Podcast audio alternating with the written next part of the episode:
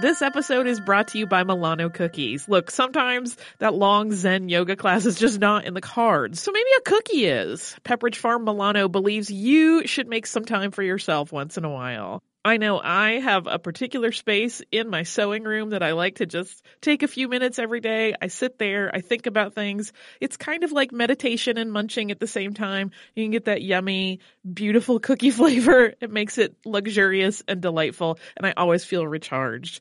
Milano cookies are truly a treat worthy of your me time. They're delicate and crispy with luxuriously rich chocolate in the middle.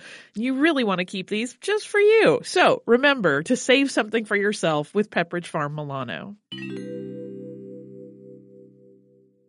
I just realized that the first letter of every line of this review spells help me. It seems like everyone's a critic these days, blessing the world with our slightest opinions, all on our own mini platforms. I'm Scott Janovitz. And I'm Greg Conley. We're the hosts of Citizen Critic, a new podcast where we critique the critics and review the reviews of your favorite movies, music, television, toasters, toiletries, and paint colors. Listen to Citizen Critic on the iHeartRadio app, Apple Podcasts, or wherever you get your podcasts. Welcome to Stuff You Missed in History Class from HowStuffWorks.com.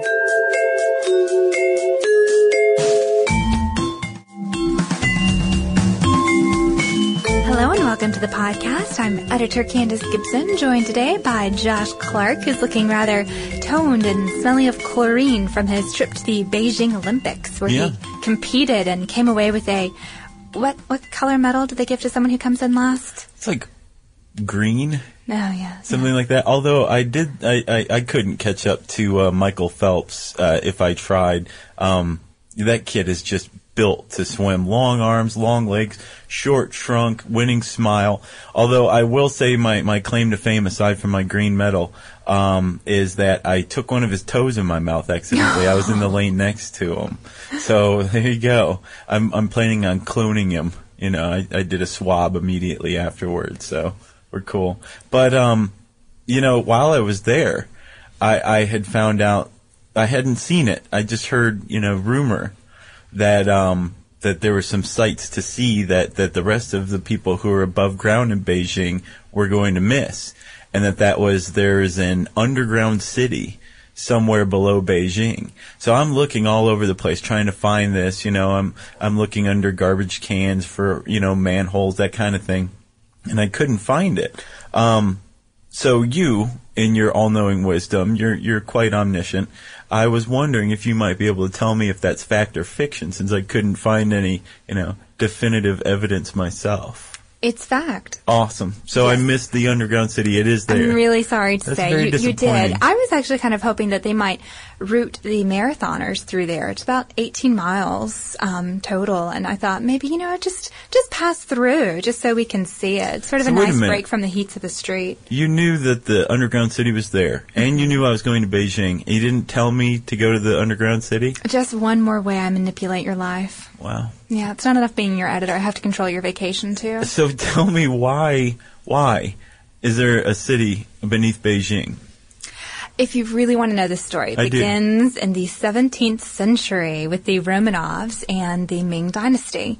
And this was essentially the start of a centuries long border skirmish between China and Russia. Yeah, they have a lot of border. Yeah, they do. I was amazed when I was there. It's really long. yeah, and there are plenty of other countries in the world that share borders that manage to get along pretty well. Like the USA and Canada? There you have it. Or the USA and Mexico? Mm hmm. Yep.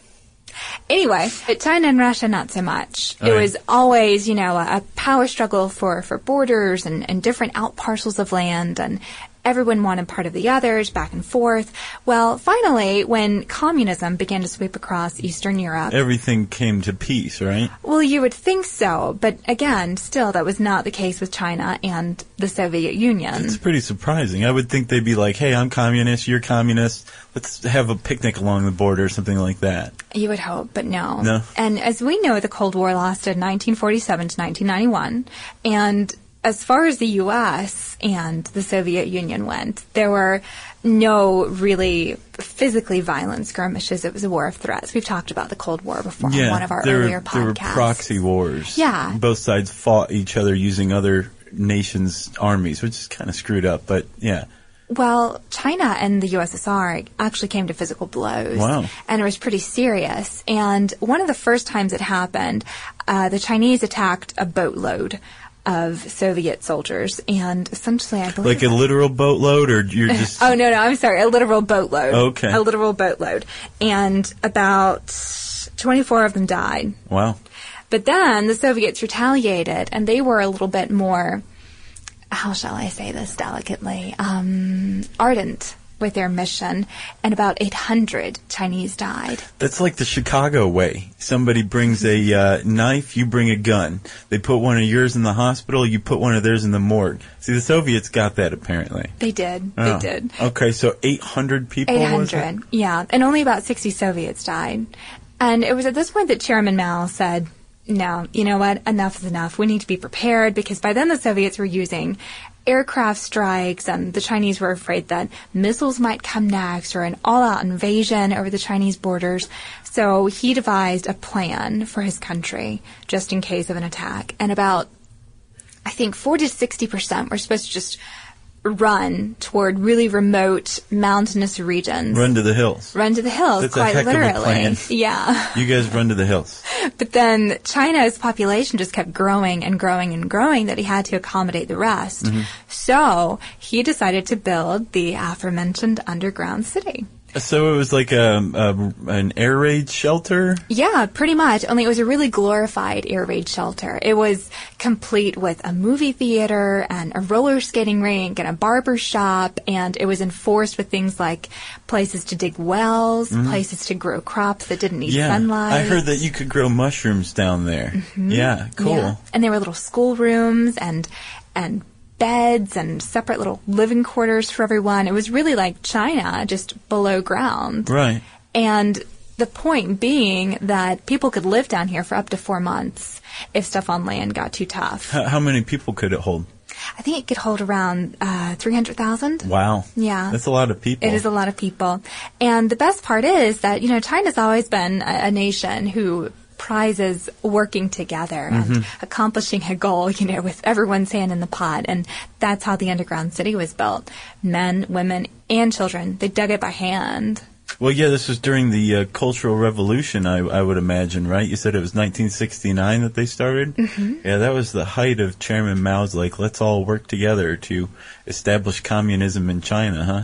Indeed. Yeah. And, you know, it's funny because underneath today, supposedly there's still pictures of Chairman Mao, you know, propaganda posters hanging up, and Mm-hmm. not a whole lot has changed. And so you could have gone underneath to see the city, and you would have entered through a very secretive portal. Yeah, you that, were, that's you apparently were on the right track. One yeah. of the reasons uh, I I understand that I couldn't find it was that I didn't know it did actually exist, but supposedly there were secret entrances throughout the city.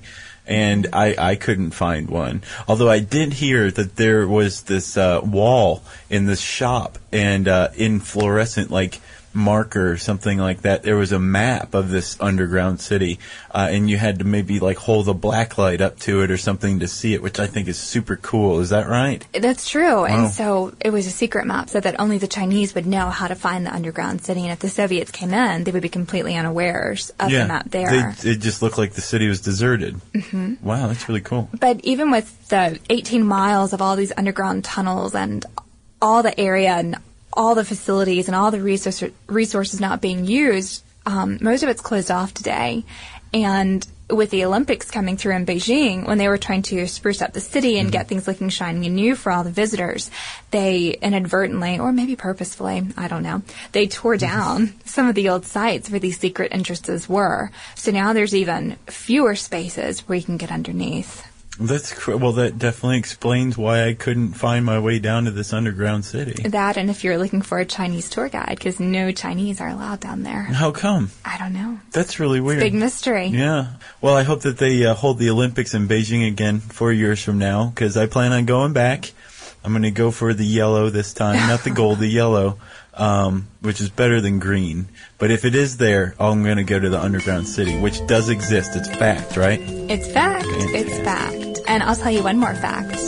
During the Olympics and all the clamoring and excitement as people got ready, thousands of children were named after the Olympics. Some actually Named named, after the Olympics. Uh-huh.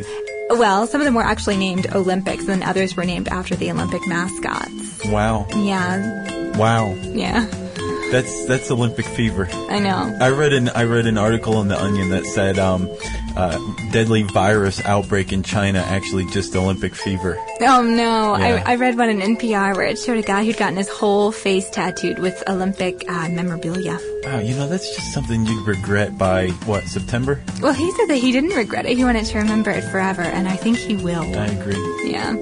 Well, if you want to learn even more about underground Beijing, you can read Why Is There an Underground City Beneath Beijing on HowStuffWorks.com. For more on this and thousands of other topics, visit HowStuffWorks.com.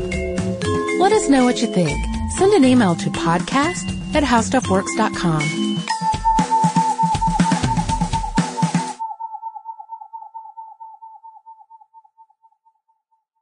We are going to Italy after the success of last year's trip to Paris. We are planning another similar trip, still with defined destinations, this time to Rome and Florence. Yeah, we are going to spend a week exploring some amazing things. We're going to have city tours of both Rome and Florence. We're going to see the Roman Colosseum, the Vatican Museum, and the Sistine Chapel, St. Peter's Basilica, Vatican City. This is just a tiny fraction of all the stuff we're going to get to do. Yeah, it's May 14th to 21st, 2020. And to get more information, go to defineddestinations.com and scroll down to the Rome and Florence trip with stuff you missed in history class. Hey, listeners, I wanted to tell you about a new podcast from iHeartRadio called The Women, hosted by Rose Reed. It is a fascinating and deep dive interview show where Rose talks to changemakers and disruptors and she finds out what really drives them. So she will ask each of them, what was your first stand and how do you navigate success and failure? And really, what's the cost of fighting for others?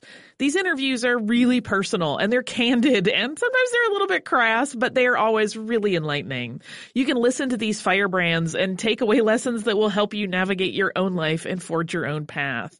The debut season includes women like Valerie Plame, the former CIA agent who is now running for Congress, and whistleblower and pediatrician Dr. Mona Hanna Attisha, who exposed the Flint water crisis and became the center of a swirling, swirling amount of problems, uh, and the legendary Buffy Sainte-Marie, 60s songwriter and activist. Uh, I have personal interest in this show because I adore Rose and I executive produce it, and I think you're really going to enjoy the way that she gets into these conversations that feel like two friends talking, and they are an absolute delight. So subscribe to The Women on the iHeartRadio app, on Apple Podcasts, or wherever you get your podcasts.